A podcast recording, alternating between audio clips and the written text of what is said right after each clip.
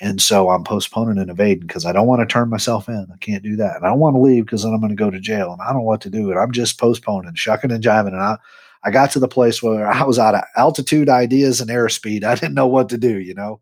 I had to land the plane some way. And I said to my brother, I said, Rob, I'm an alcoholic and I don't know what to do about it. And his response to me was, You just took the first step.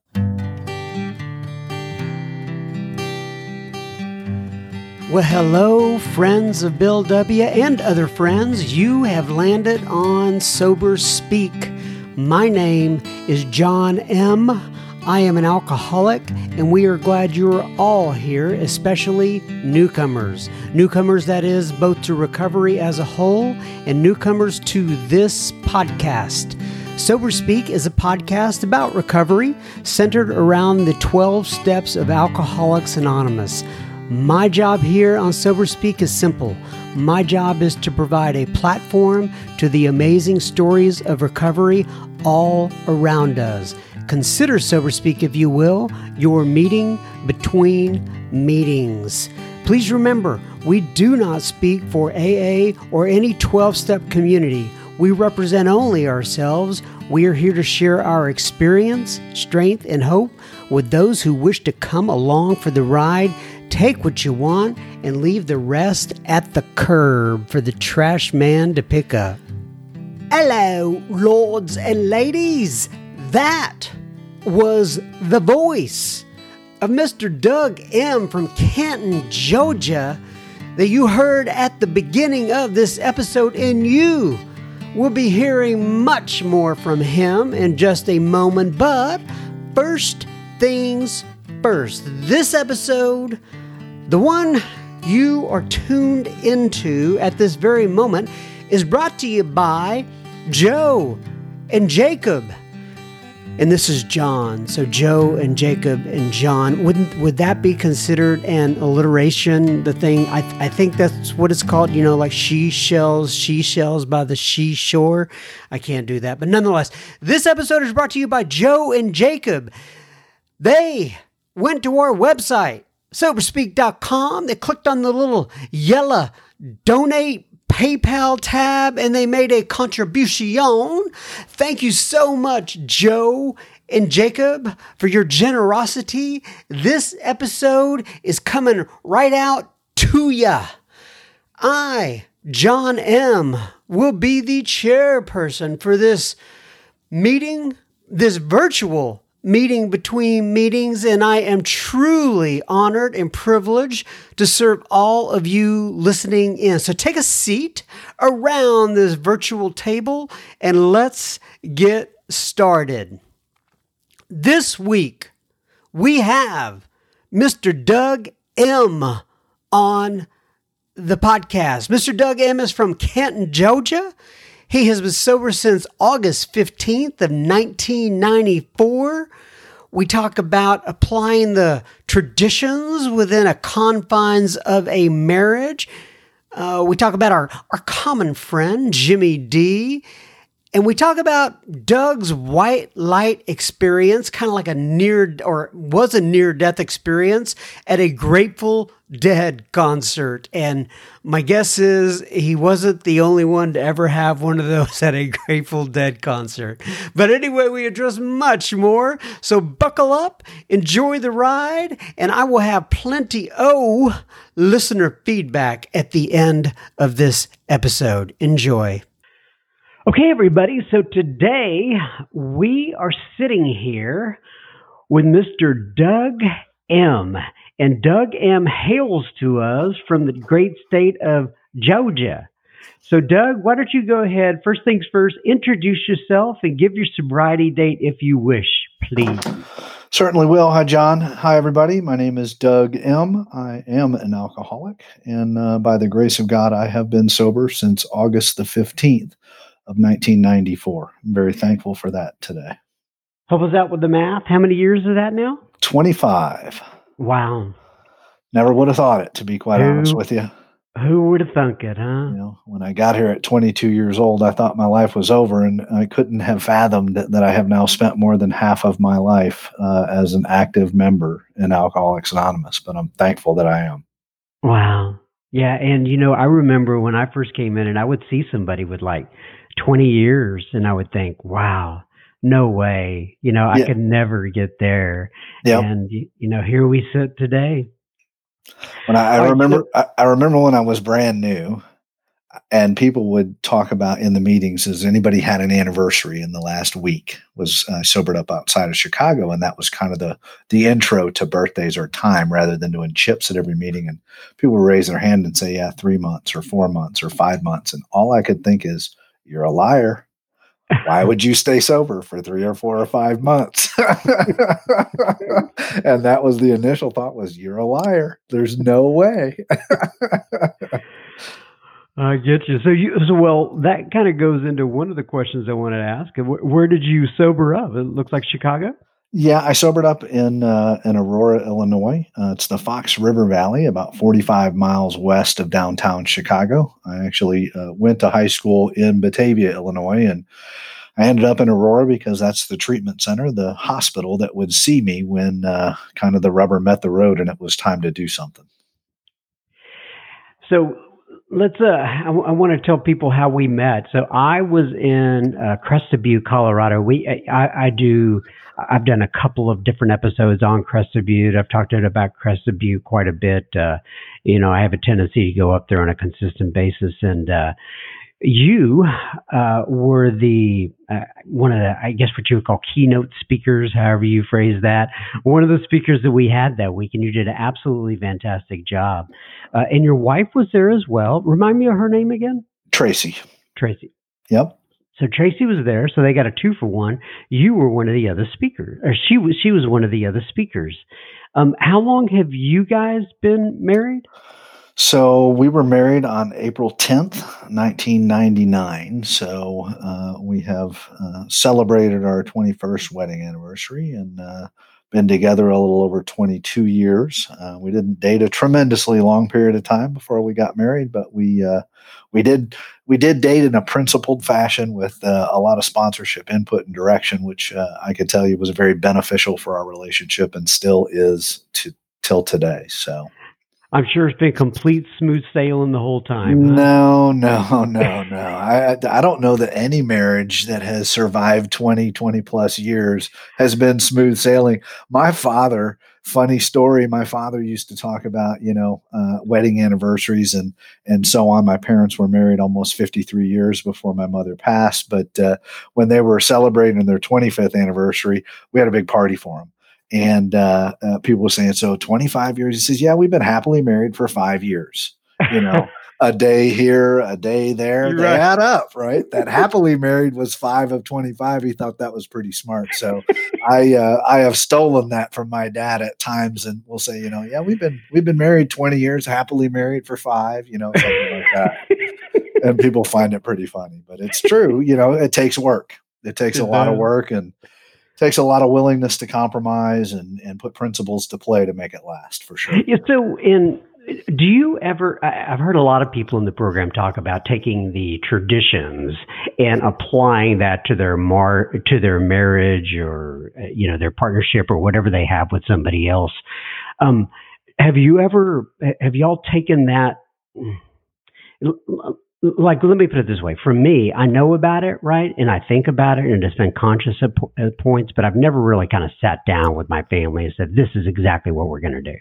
Yeah, I would I would say I probably uh, fall along those same lines with you, John, because you know we have read that and we have done some things. Interestingly, when Tracy and I were dating, her sponsor at the time, uh, Naomi Z, was longtime sober, but did a lot of work outside of Alcoholics Anonymous, and started to actually create some things to help her sponsees in life situations. And one of those things were some principles for dating and some different literature and materials, not AA, but nonetheless, some materials on communication, compromised, trust, listening, as well as kind of a modified version of the traditions and relationships. So we've read them, but it's not something we consciously engage having discussions as a family in total with, but they are guiding principles because, you know, really it helps us get along with each other and avoid some of the power struggles that uh, can come into play in a marriage and so on. But uh, it's not conscious always on the forefront, but we definitely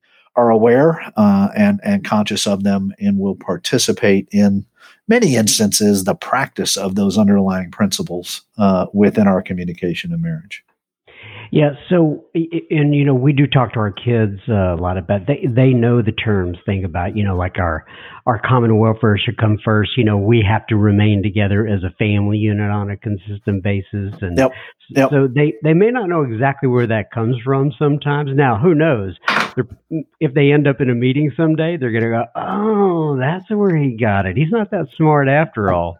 Exactly. You know, it's kind of like the sponsee when you give them the pearls of wisdom out of the book, and then they get to that point in the steps. Oh, that's where you got that. you know, sponsorship's fun because you can kind of think, you know, you, you kind of come across as though you really know something when really there's not an original thought. It's just a regurgitation of experience shared, experience had, and the study of the literature. But with uh, newcomers, it's almost like you're, oh, oh, where did you get that? You know? Right. It, it, was funny, I you know, talking about principles and, and coming across in that way. When I lived in the Dallas Fort Worth area, which I did for you know uh, almost 17 years, from '97 until 2013, but uh, needless to say, uh, the the gas leasing stuff was coming up, and everybody was leasing their gas rights. And uh, I went to our neighborhood organization, and everybody stepped back when they said, "Please step forward to volunteer." And they elected me to be the the president of the Northeast Tarrant Gas Leasing Organization, and I started structuring around like an AA group conscience. Right, we're we're having minority opinion, and we're having simple majority, and we're having substantial unanimity, and and I'm constructing these things just totally based on my AA experience. And people are like, "How do you know all this stuff?" And it's just like, well, you know, I've just got some experience with meetings and organizing people and things like that. And one of my neighbors was like really resentful about this other group or whatever, and I said, "Hey." Stop le- stop letting them live rent free in your head. And she was like, where did you get that? Uh-huh. it's just funny because the principles we live by and the things that we learn in Alcoholics Anonymous is somewhat a foreign language when we get here, but it actually translates to the human experience very well. One other connection that we have, a gentleman who's been on this uh, podcast many times. In fact, you know Jimmy D. Uh, did you know Jimmy D when you were living here in the area? Absolutely. Uh, a, funny story about Jimmy D and I. Uh, I started attending the Big Book group as a visitor and then ultimately became a member and was a member there for about six years uh, at the same time that he was. Uh, it was a big, thriving group in North Dallas and uh, was just after Jimmy got sober, right? I got engaged at that group um, just after he got sober. He sobered up in August of 97 uh, or 90, yeah, 97. And I started going to that group in, um, in August of maybe September of 97. So really correlated with his new, new sobriety. When I got the man that's my sponsor today, I took a uh, commitment for uh, District 55 in, in Dallas Fort Worth as the corrections chair. And uh, Jimmy Dean was actually my alternate corrections chair, which is first general service job in Alcoholics Anonymous. So I think about that at times and I give him a little grief at times when, you know, I mean, he's a trustee now and is a past delegate. And he's done all tremendous work in Alcoholics Anonymous. And I think Jimmy is one of our finest servants. He really is so suited to that work. But I give them a little grief from time to time and say, just remember, don't get too big ahead because I gave you your first service job as my alternate District 55 corrections. So we work together and, and have known each other for years and have done a lot of things together, both in service and um, around conferences and shared a home group and so on. So uh, Jimmy's one of my 3 a.m. guys, right? If, if I need to make a call at 3 a.m., uh, Jimmy's one of those guys, and he has referred to me in the same vein. So I remember. I'm wondering whether to bring this up. I, I don't. I don't want to give away anything from Jimmy's uh, privacy, uh, but I don't think he'll mind. And, and, if it gets too too bad, I can edit this out. But you, know, you were about to speak at the Crested Butte conference, and you were up there on stage, and I was I was just texting back and forth with Jimmy, and I told him that you were about to get on stage, uh, or you were on stage you were about to speak, I should say. And Jimmy texted me back and he said something like, I'll never forget the parking lot conversation that I had with Doug. He helped me in some form or fashion. Do you know what I'm talking about? Absolutely. I remember it like it was yesterday. It was a cold Wednesday night. uh, in the fall of the year, and we were actually standing in the parking lot at the Hutchins State Jail. Uh, we both carried the meeting. When I took that district commitment on, we had established a meeting at the Hutchins State Jail down south of Dallas Fort Worth. And uh, I was going every Wednesday down to the pod and getting speakers to come in and things of that nature. And ultimately, uh, Jimmy started coming on Wednesdays as well. And we moved it to the education building and opened it up for the whole thing. And I started sponsoring a man in that facility. That's why I ended up turning the commitment completely over to Jimmy because can't do both, be a volunteer and a sponsor. And Jimmy was ready to take that on. But when his first sponsor uh, decided to leave Alcoholics Anonymous, it was on that on a Wednesday. Then we were standing in the parking lot, and he had told me what happened with his first sponsor. And I don't know the details exactly of the conversation, but it went something along the lines of, you know, I hate that that happened, but remember, you've got to focus on your recovery, and you're responsible for your recovery, and your reliance must be on a power, but you got to get a sponsor. So whoever's next in line, find that person and don't go untethered. And if between now and you finding that time, if you need somebody to talk to, you know I'm here. You can call me anytime, 24 7. And that was the basis of the conversation. And I think it was the next day that he got his current sponsor that he still works with, who was uh, his first sponsor's sponsor. So it was he moved from his sponsor to his grand sponsor in that transition. And you know, it was just a good conversation because you know I care a lot about Jimmy, and ultimately I care a lot about all our members.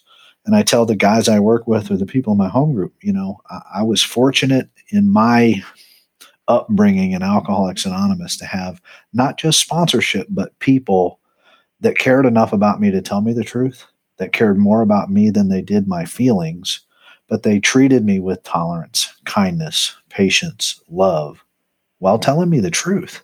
And I think that's so important that we do with each other is that we're honest and open and we hold each other accountable so we don't let that disease that centers in our mind take hold of us and uh, negate our ability to make effective decisions.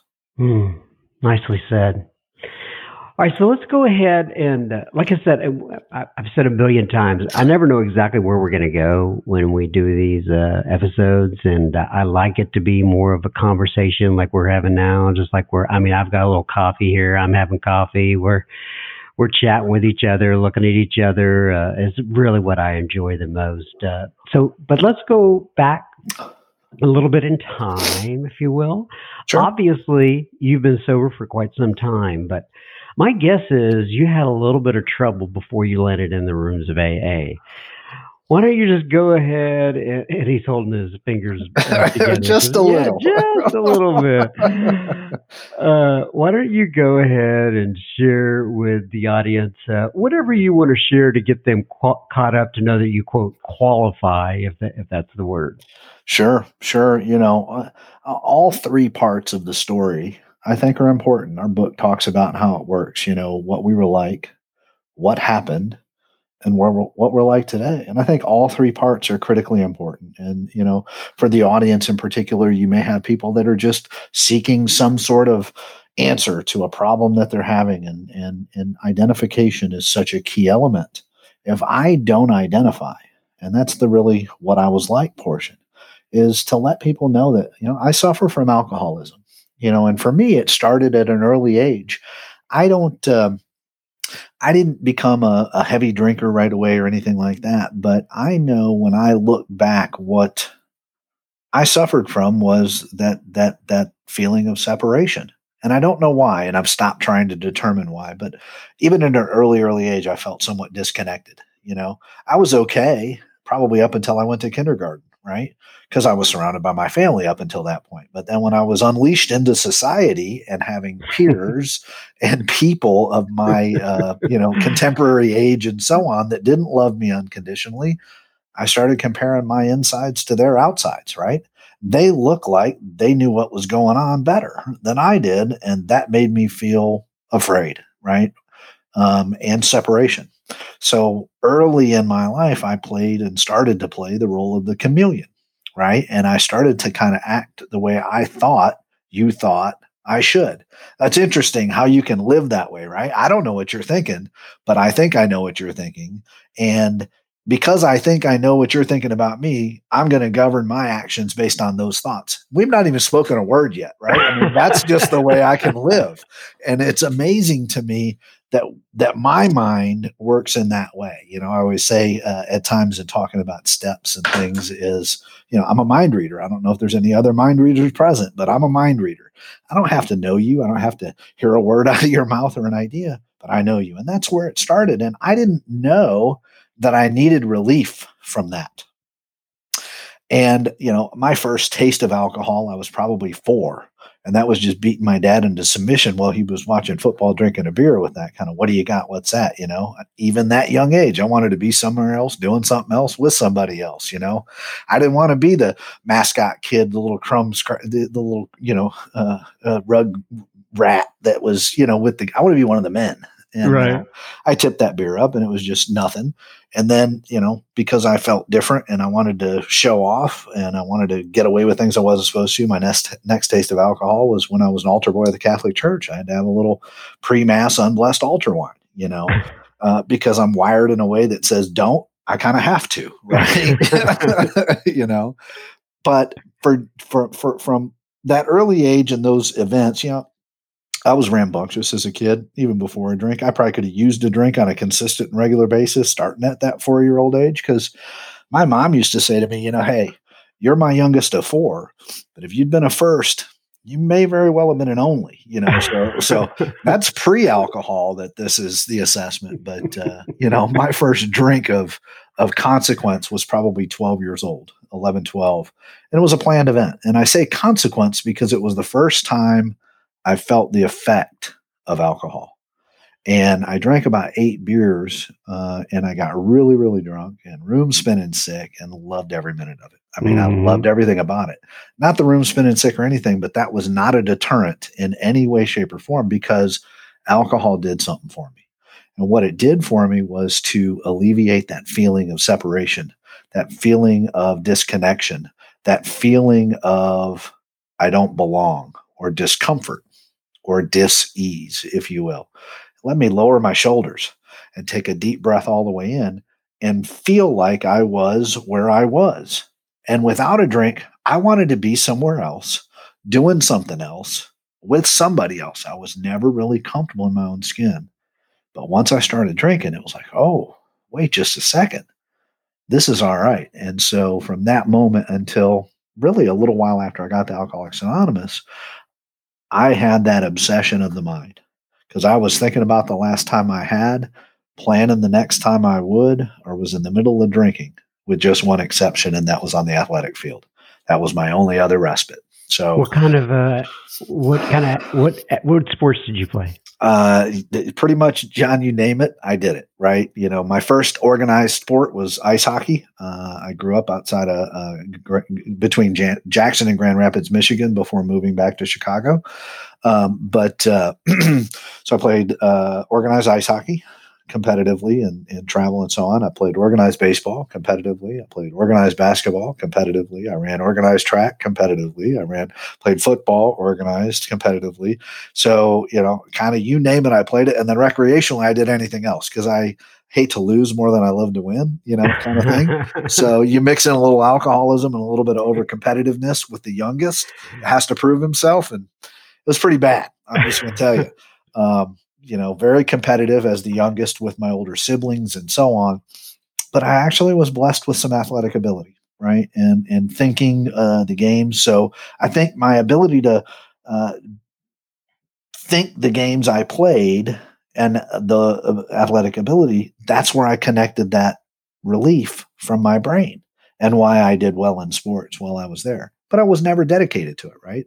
I'm a I'm a guy that doesn't want to do extra credit, so I kind of practice during practice, and then outside of practice, I'm gonna do what I want to do.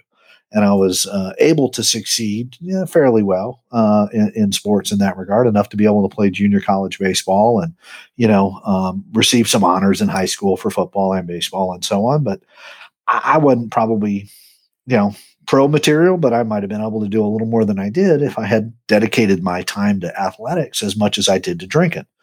Because, you know, by the time I graduated high school, I was habitually drinking, you know, uh, three, four nights a week, every week, you know, uh, as much as I could drink and uh, experiencing blackouts with great regularity, even at that young age. And, you know, I don't know, I don't debate born alcoholic or not alcoholic, but I can tell you this. Our book describes and more about alcoholism. It's a, there's a great description of men and women who have lost the ability to control our drinking.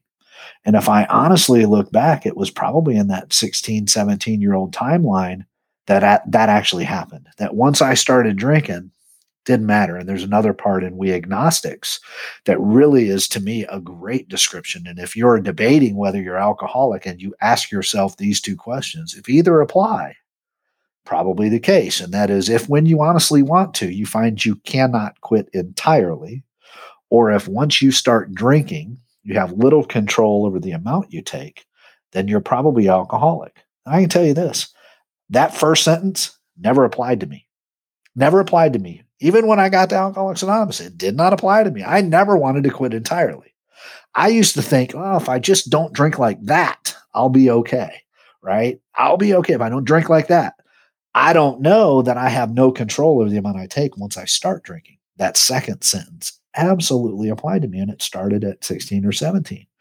And an interesting experience, uh, you know, when I was probably 17, uh, uh, 17 years old. I was a senior in high school. My parents were out for the night or whatever, and I had a couple of buddies over, and we bought like quart bottles of beer, and we watched a movie. And I didn't have any more alcohol after that quart bottle. and I had no way to go get any more. And it was one of the most miserable drinking nights I've ever had in all of my existence because I didn't know I had taken the triggered dose you know, our, our doctors, at the doctor's opinion, and I'll always kind of quote and paraphrase the book. I can't tell you page and verse, but I understand what's in it because I've studied that book. It is our text, if you will. It's the basis of, of kind of my life in many respects, how I go about living life and solving the problems of life and so on. But uh, the doctor's opinion talks about the compulsion, right? Uh, the allergy and uh, the phenomenon of craving and that's the compulsion, right? When I take the first drink, I become infinitely thirsty, right? It's the unquenchable thirst. And, uh, and that probably started 16, 17 years old. And that's really what it means. If once you start drinking, you have little control over the amount you take. If I'm honest with my drinking and I really look at it, I'd never had a couple. The delusion said I, I could, but I don't want to. I have a choice and I choose to get drunk every time I drink.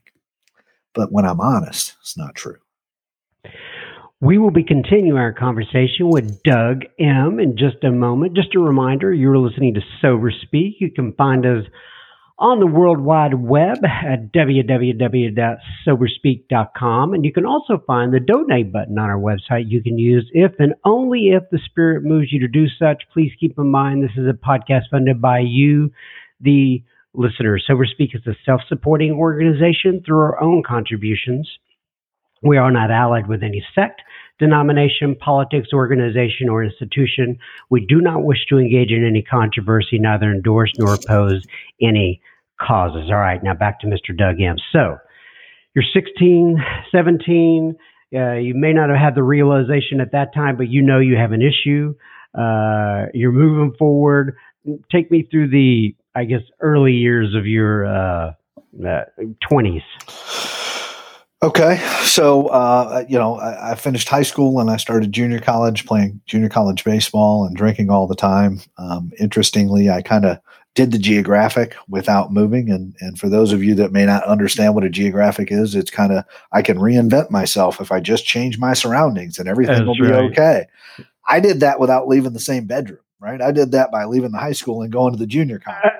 and you know high school with ashtrays right and and so now i'm a new guy and uh, i met my new best friends and started doing what we do right and uh, I ultimately uh, got called to the carpet uh, due to some nefarious activities and drinking and so on with those friends with our coach. And uh, he summarily dismissed me from the team. But um, at the end of the conversation, he asked if I had a willingness or a desire to continue to play, and I absolutely did. I was being pursued for a possible, you know, four-year university scholarship for a Division two school, get paid for it, keep playing ball. I've been playing since I was about six, and he said, Well, you need to do a few things. And one of those things was for me to have a meeting with uh, he and my parents. And I thought, really, I don't have much of a future in baseball. And it's really not that important to me. But, you know, thanks, but no thanks, coach. and, you know, what I did that day was make my first really conscious alcoholic decision. And what I mean by that is I put my drinking and lifestyle ahead of something that had value and purpose in my life. Now, I'd been making those decisions even as early in high school, you know, putting grades aside, assignments aside, relationships aside. But that day, I made a conscious decision that my life of drinking and carousing was more important than baseball. So I quit. And uh, I fell back on the parental scholarship program so I could go to the university. And uh, that fall, I uh, leveraged that parental scholarship program and went away to uh, Northern Illinois University out in DeKalb, which is out in kind of the country of Northern Illinois. And that was first time of freedom. First time I'm out on my own, right? You know, no no boundaries, no guide, no guardrails, no parents, no nothing. And uh, it uh, it was on really it was on uh, i took a 15 hour class load that first semester as a, as a junior in college and uh, my grade point average was 0.75 uh, so uh, that's not very good right on a four point scale. Right? I understand. I was know, in the same boat. because i registered for classes and i didn't attend and the reason i didn't attend is because i was too busy partying i was too busy drinking and i started getting to that place really within about a week 10 days of being on that campus of being a daily drinker from then until I came to Alcoholics Anonymous just a couple of years later. Right. And it really was the beginning of the end. And my second semester, I had to get off probation. So I did, uh, I attended class and I didn't really change my drinking. I just changed some of my awake behavior and I attended class and was able to get a, a decent uh, grade point average and get off probation. And then summer hit and that's really when the you know things started heading downhill because i'm running around i'm trying to carry a job i'm going out of town you know uh, to concerts and doing crazy stuff for a week and then i come back and I call my boss and say, "Oh, I kind of continued on the road, and I'm, I'm, I'm going to New York to see some more concerts." You know, I was kind of following the Grateful Dead a little bit, and you know, really, I'm sitting at the bar locally trying to get my my bearings after a week's worth of going to Grateful Dead shows and and partying all week and so on. And you know, he said, "Doug, really, I can't tell my customers that." Uh, sorry, uh, one of my lead production guys is following the Grateful Dead, so he can't uh, come to work. So I can't deliver your order. So you can come pick up your last check. And I was like, man, this is, you know, how unfair is that? I mean, he's so right. unreasonable, right? I mean, right. How, how narrow minded of him to fire me for that. I mean, come on. So, you know, I started going job to job and jumping around and, and, and, and starting to steal from my parents more and more. You know, I got to that point where I had to drink and uh, I didn't have any money in my pocket, and I lived about 30 miles from my parents, and I'd get in the car that they bought me with gas that they paid for and drive to their house while they were at work and break in and uh, dump out the big change jar onto the bed and scrape up about $20 worth of quarters just so I could get that case of Budweiser beer that I needed to stop the shakes, to stop that ill will, to stop that just feeling of impending doom that was on me every morning. And that's to me what, you know, a vision for you, another chapter in our book talks about, which was my first reading assignment in Alcoholics Anonymous, was the first couple pages. And it talks about the four horsemen terror, bewilderment, frustration, despair. And I was starting to feel what that felt like. In uh, my fourth semester at that university, I'm drinking to live and living to drink. And, you know, I think I'm having fun.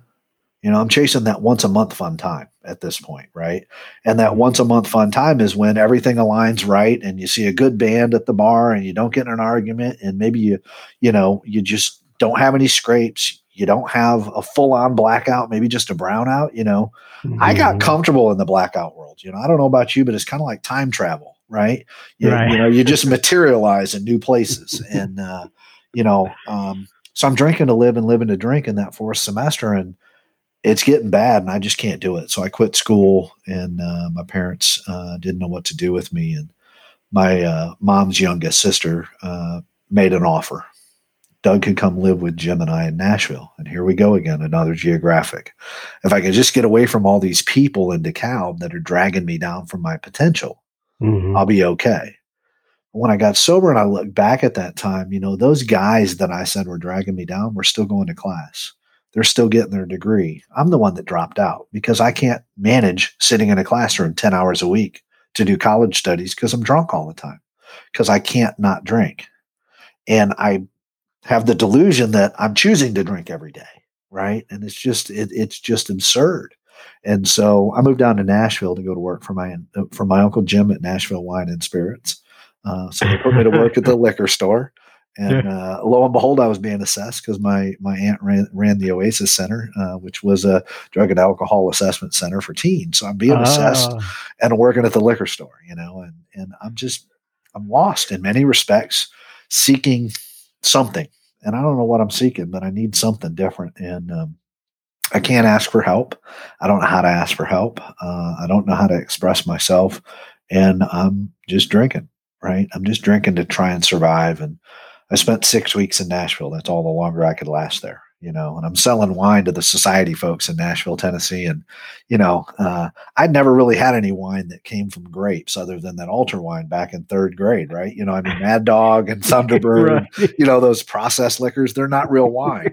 and now I got to sell wine. Um, and, you know, wine that came from grapes. Yeah. I've never really thought about it that well, you know, this wine that I'm trying to sell in Nashville's cost like $300, $350 a bottle. I mean, this is like high dollar, high class wine. I mean, I don't understand that, right? Why would you spend that much money on, you know, 10 six ounce glasses of alcohol? That's not even going to do the job, right? I mean, I could buy a lot of Budweiser for $300, but I got to sell this. And you know, I tell a story often uh, while, while I, when I'm telling my story that that's really indicative of the alcoholic ego and how it keeps separation and how it isolates us and keeps us a, a- uh, alone in many respects. And and and the way that manifests for me is I have to know everything about everything. I can't say, "Will you help me?" or "I don't know," or "Will you show me?" And so, because I have to have all the answers, I'm not willing to actually really engage you know and the book talks about we're a prey to misery and we're unable to affect personal conversation you know personal communication relationships I'm, I'm paraphrasing but nonetheless i'm in that place but i got to impress you because i'm so dreadfully insecure. And so we go to a wine tasting and it's kind of a funny story but it's indicative of the alcoholic ego being driven by fear with an unwillingness to actually acknowledge i don't know something. We sit down on this di- on this dais and there's five of us and i sit in the middle. Now, my experience with you know wine is altar wine, but I'm learning how to talk about the floral effervescence and how the tannin cleanses your palate, and how you know this German Riesling is sweet to go with a nice you know you know robust white sauce, and how this Cabernet is dry and goes really well with this red sauce, you know whatever, right? So we we got to sell a new wine line, and we're sitting in the dais, and the the salesman of the new wine line he pulls the cork out of the bottle and he hands the cork to the guy on the left, and he smells the cork and passes it on and starts to describe, you know, I got kind of get this woody overtone or whatever, and so on. And the next person does. And I'm listening really intently. And they hand me the cork and I smell the cork and I pass it on and I give them a good description of what's going on. I mean, I smelled cork, you know, I mean, I don't know what I'm doing, right? Then they pour wine into everybody's glass and everybody's kind of swirling the wine so it gets its breath so it'll taste right. So I'm swirling and then everybody takes a big gulp of it. I do that and we're swishing it like mouthwash. I'm like, okay, I get that. I guess you got to kind of get it all over your taste buds and everything. And then the damnedest thing I ever saw happen, John, this guy over on the far left side picks up a bucket and he spits out the wine. And I'm thinking, oh God, I'm going to be found out. They know I'm going to be just completely separated from this expertise that I'm trying to put forth. I've already swallowed the wine. I mean, I don't understand why you'd spit out perfectly good alcohol.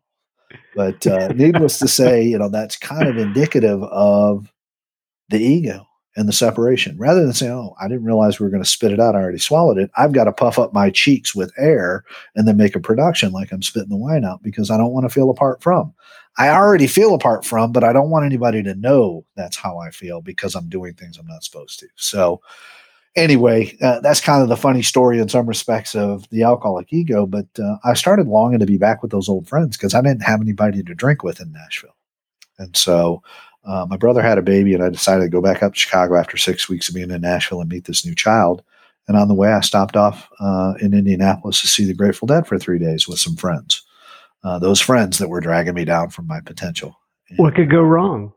The second night, a lot of things went wrong. Um, I overindulged in a lot of things, including a tremendous volume of alcohol, and um, I had a white light near death experience. And uh, what that uh, what what happened in that experience was, um, you know, basically I died for a period of time, and it wasn't my time, and I came back, and I came back in a in a in a paranoid delusional psychotic state.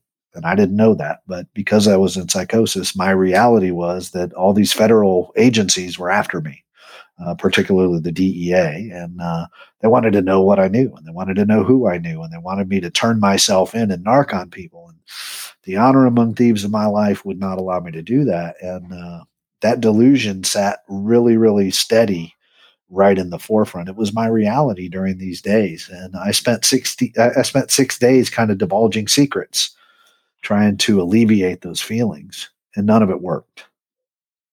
And at the end of that time, I was due to go back to Nashville, and I'm sitting with my brother at his house. My brother, who happened to be a sober member of Alcoholics Anonymous for six and a half years at the time, and he knew something was wrong. And so he's kind of turning the screws of pressure and trying to tell me to go. You got to go. And I'm postponing and evading because my delusion is telling me that if I don't turn myself in and go against every grain of my being and become a narc, then I'm going to go to jail and I'm not fit for jail. But those are my options in my delusion. And so I'm postponing and evading because I don't want to turn myself in. I can't do that. And I don't want to leave because then I'm going to go to jail and I don't know what to do. And I'm just postponing, shucking and jiving. And I, I got to the place where I was out of altitude ideas and airspeed. I didn't know what to do, you know. I had to land the plane some way. And I said to my brother, I said, Rob, I'm an alcoholic and I don't know what to do about it. And his response to me was, You just took the first step. You know, and and really And did you I am sorry, did you say he was a sober member of AA? Yep, yep, six and a half years at the time. And uh, you know, he said you took the first step, and I didn't. You know the first step is is also in the chapter more about alcoholism and it talks about we had to fully concede to our innermost selves that we were alcoholic. This is the first step in recovery. I didn't make a concession. I just said some words and those words set up a series of events that led me to alcoholics anonymous through a treatment facility that i entered the next day you know, and that really is. Before you go there, can we? Yeah. I want. I want to go back a little bit because uh, I've absolutely. always been very interested in uh, near-death experiences uh, mm-hmm. and you know seeing the white light. Can Can you describe that a little bit more? I'm assuming it was a drug overdose. If you're at a Grateful Dead convert, con, uh, concert. Yeah, it was a it was a cocktail of things that that led me to an overdose state, but uh, yeah, I can remember I was laying on uh, I was laying on the ground at the campground, and um, and and just looking at the stars and uh, continuing to indulge in substances, and ultimately um, the horizons just kind of closed up. It kind of started with a peripheral view, almost like it started like I was laying. I don't know if you've ever laid in the water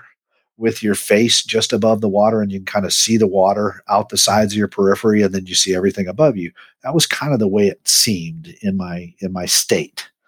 And, and who were you with? Uh, those uh, no, buddies? Well yeah but there weren't anybody really near me. I was kind of all by myself because they might have been physically present but they weren't around me at all. You know there was nothing engaged. I just retreated completely inside of myself and what ultimately happened is those horizons just continued to close over a period of time. I don't know how long until it was completely black. And that, and then that completely black turned to a warm, welcoming, and comfortable white. Um, that I didn't want to leave. It was very peaceful. It was very wow. comforting. It was very uh, warm and welcoming, is the best way I could describe it. And I can tell you, I don't share this in great detail a lot, but uh, it is uh, it is a basis of my there's not, not the basis but it is a it is a factor in my faith and absolute knowledge that there is something beyond this life we live today. Because if i were living if i had the experience i had which i know i did and i had been living the way that i had been living for the you know 10 years prior with all of the deceit and all of the you know terrible actions and and, and dreadful behavior and being a liar a cheat and a thief and so on and I had that warm, wonderful, welcoming feeling. I know that God is who He says He is.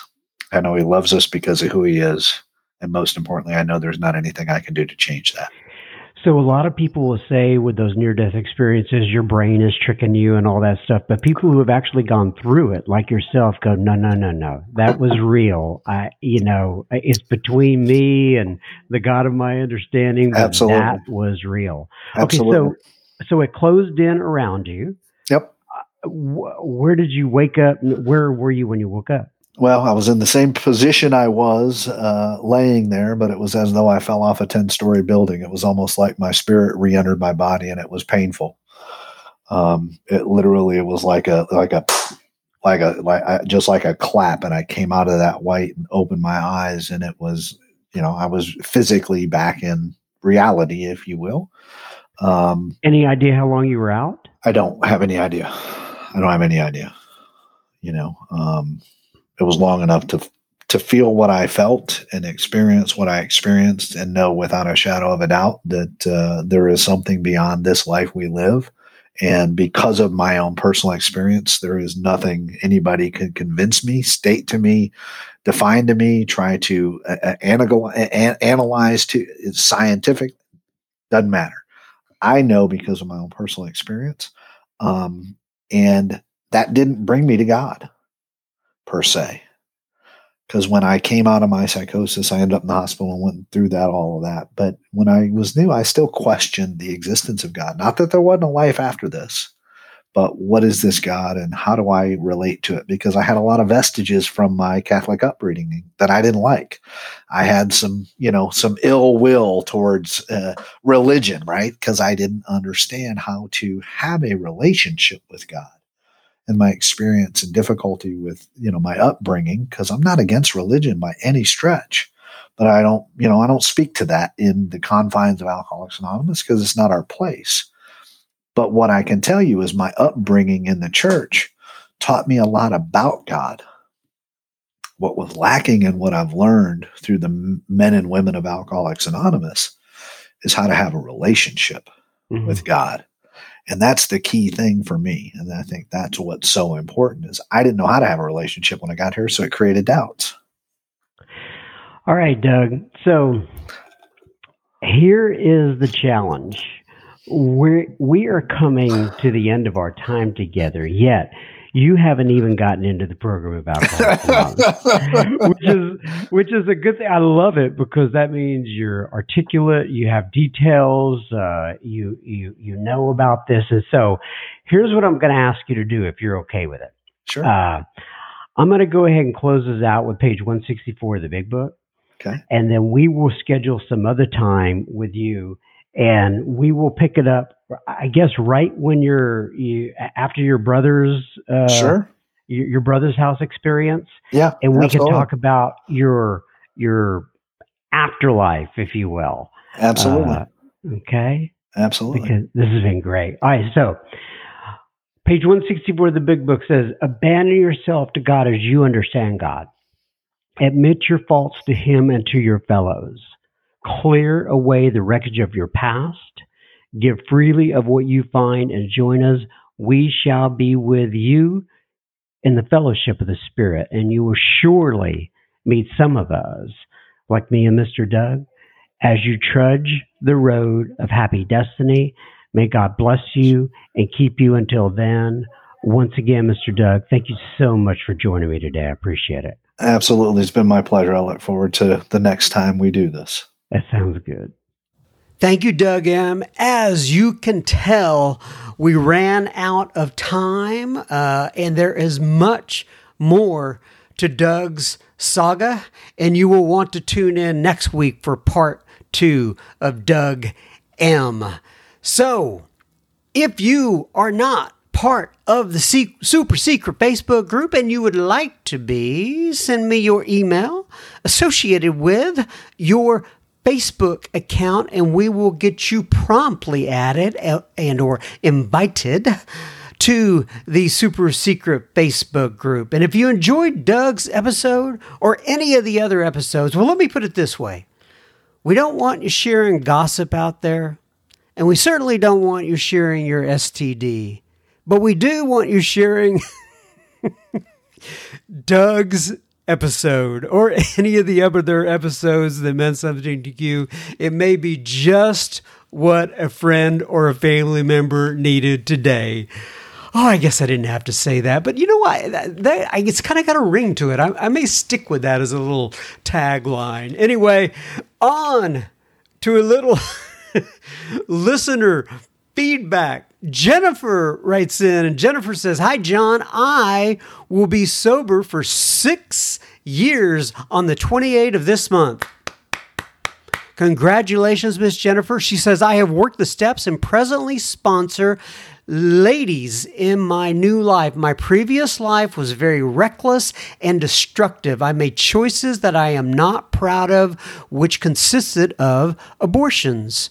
When I did my fourth step, I included the abortions on my list, but my sponsor and I really didn't address it. Throughout my six years, these choices have haunted me with regret and shame. I thought I turned it over to God, but I really think I just swept it under the rug.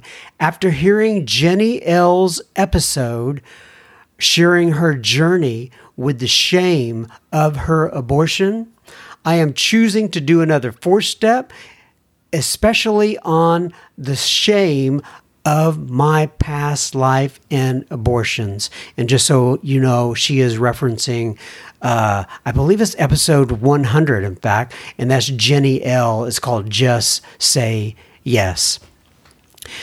Jennifer goes on to write, she says, This time I'll be more thorough by writing letters to the children I chose not to have as an amends. I know this will be painful, but the best part about this is I have sponsored ladies with similar experiences, and I did not know how to help until now. Thank you for your service and your guest, Jennifer. Well, Jennifer, God bless you. Thank you for being vulnerable. Uh, keep me posted. Um, I really would like to know how that amends process goes for you. Thank you very much. Damon writes in from the United Kingdom. He says, Evening, mate. I don't know if that's the exact accent he had on it when he wrote it, but that's the the accent I'm putting on it now. Evening, mate. He says, So good to finally see your handsome face last night. Well, thank you, Mr. Damon. Handsome face last night, and to talk to you properly in my dodgy London accent. So, what Damon's talking about here is he came to our Sober Speak live event with Mr. David G, and we were all on a Zoom meeting and we got to see each other and chat. And he says, Mate, it was a beautiful event. Seeing you and Shannon and Brenda J and David G. Wow. In all capital letters. It was so exciting. I felt like I was at a celebrity show. Seeing all of the people I had imagined in real life. David G, he touched my heart again, again. Hearing his amends with his dad, I felt that it was a special moment. My apologies for my absence at the end. We are seeing some pretty horrible coastal storms here in the United Kingdom lately, and our internet connection suffers greatly, especially at 2:30 a.m. He was up at 2:30 a.m. watching this. Thank you so much, Damon. Um, I was so gutted I couldn't rejoin. I think they had to cut me out, but hey, that's life on life's terms, brother. God was telling me to get my head down and my eyes closed. That's great. Can't wait to hear the Sober Speak live when it comes out as a podcast. Uh, and then he said, I did a little podcast interview for a USA thing a few weeks ago, and I thought you may get the chance to listen to it. It's on Spotify. Uh, Spotify. And uh, as ever, take what you want and leave the rest at the curb. Much love and sobriety, brother Damon. And by the way, Damon, I did listen to that. And if anybody else is uh, interested in listening to that, it is on the Be the Shark Recovery podcast, and it's called Interviewed Interview with Alcoholic Dad 4. And Alcoholic Dad 4 is all together. And that is Mr. Damon's, um, uh, what do you call it, Twitter handle. So, uh, anyway, thanks for writing in, Damon. And uh, I did enjoy your interview. Angela writes in And Angela says, Hi, John. I found your podcast and I can't believe what a blessing it has been for me. I heard about it through an episode of The Recovery Show with Spencer T. Yes, I am familiar that me and Spencer T have been together on his show before. Uh, and she says, the, real, the recent Bill C. Live episodes were just so enlightening.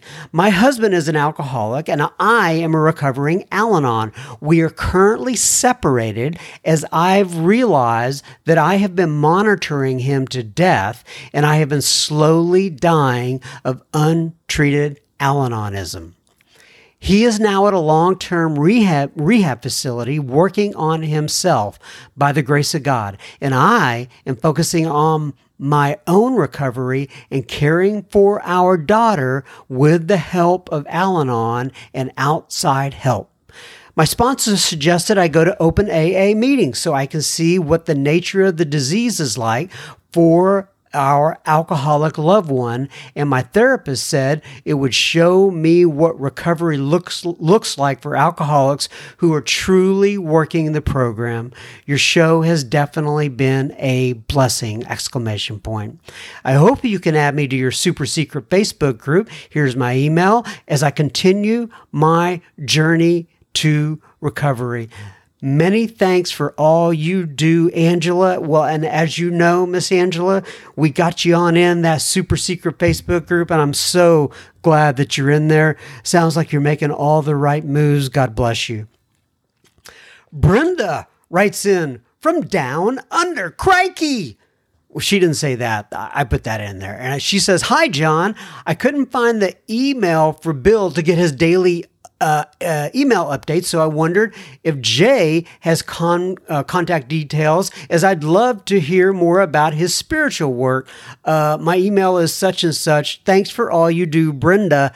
Uh, and I got them in contact. In fact, I think I'm reading the email before I sent them some information out. We'll see if it comes up here later. But I know I got them in contact, and uh, I'm glad you wrote in, Brenda, from Australia. Kristen P writes in. She says, Hi, John. Thank you for adding me to the super secret Facebook group. I found Sober Speak just searching through Stitcher. I actually walked into my first AA meeting in October of 2018 but I wasn't ready for it. I thought I had a problem I could fix with a little help. I didn't understand humility. I didn't understand ego, ego, and I didn't even understand sobriety. I wanted to quit drinking, but there was no way I was going to give up weed.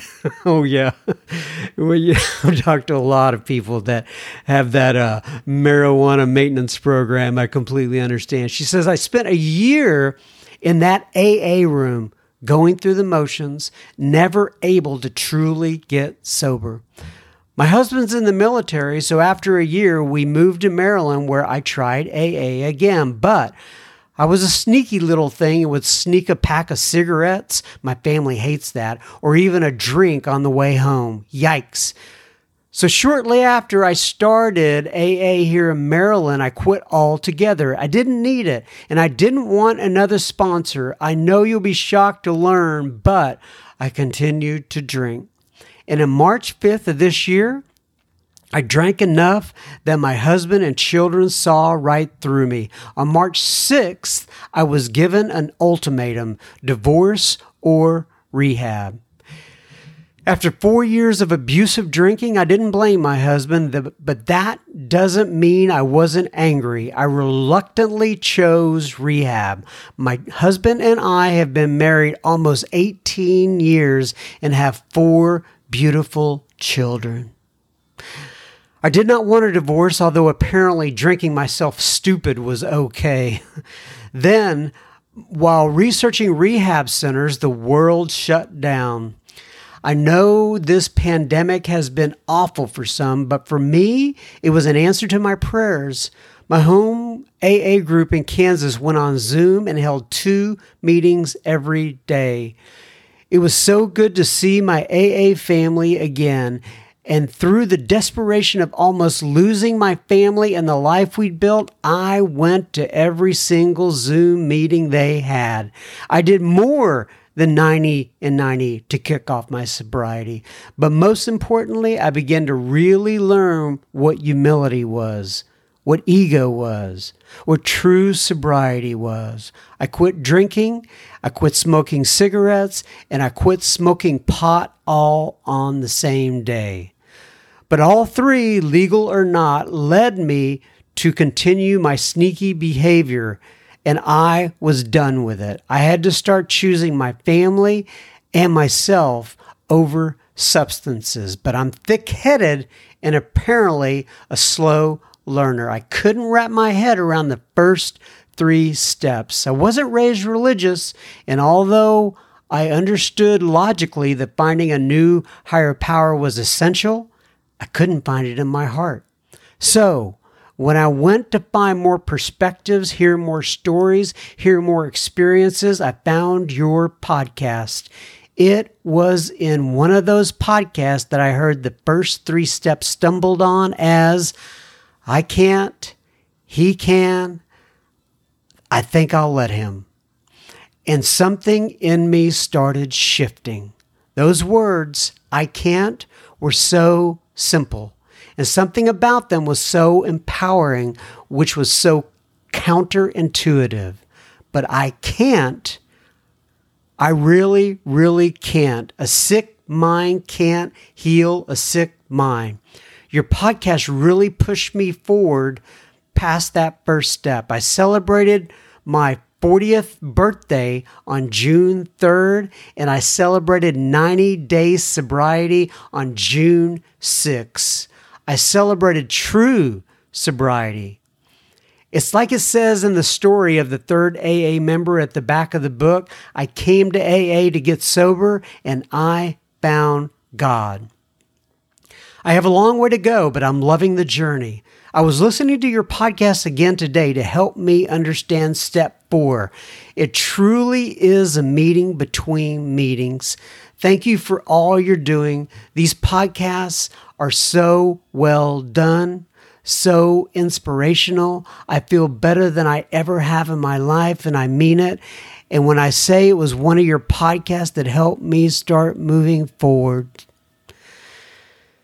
Thank you for letting me join your pod, your Facebook group. I look forward to continual spirit, spiritual progress and getting to learn from the experiences, strength, and hope of the community you have built. Eternally grateful, Kristen P. God, you guys are so good to me. You give me meaning. You give me purpose. You give me life. And um, I, I'm so thankful that you allow me to be a small part of your journey.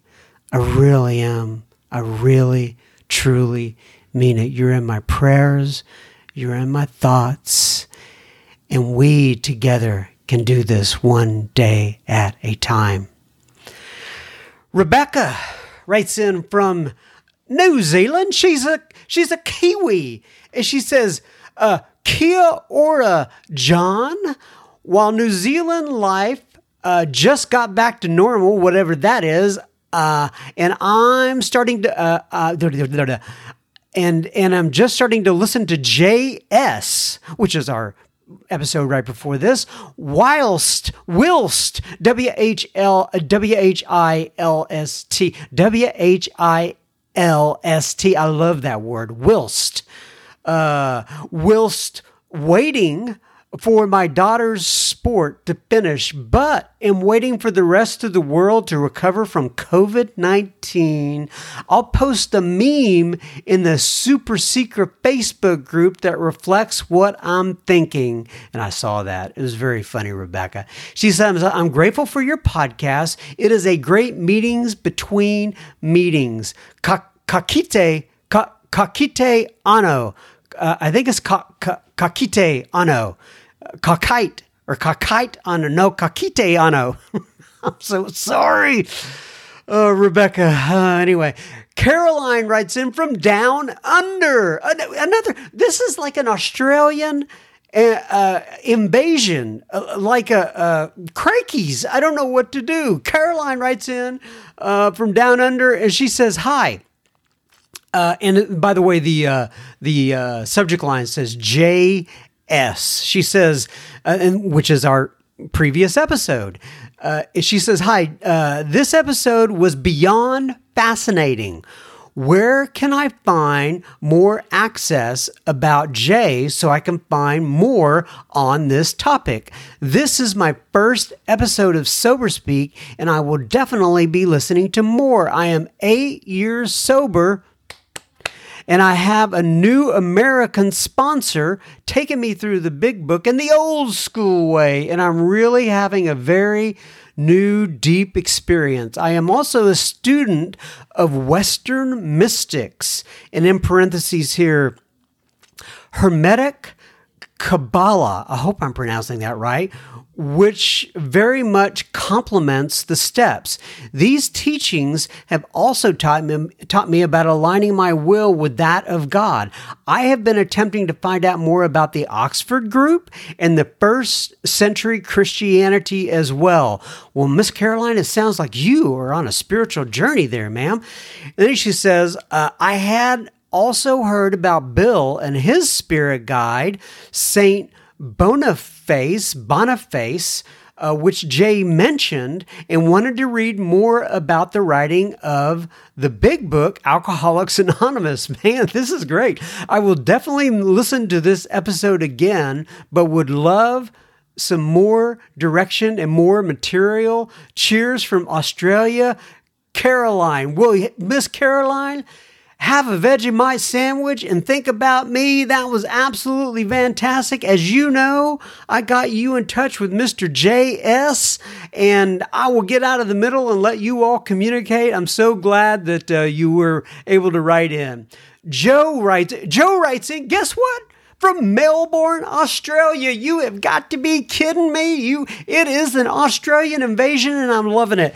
Anyway, he says, Hi, John. And by the way, New Zealand's like really close to uh, Australia. So it's kind of like the whole area is, is coming at us. This is, this is the majority of listener feedback from right down there in that one little part of the universe. Anyway, Joe says, Hi, John. I discovered Sober Speak earlier this year, and I made a concerted effort to get sober after more than a decade of heavy drinking.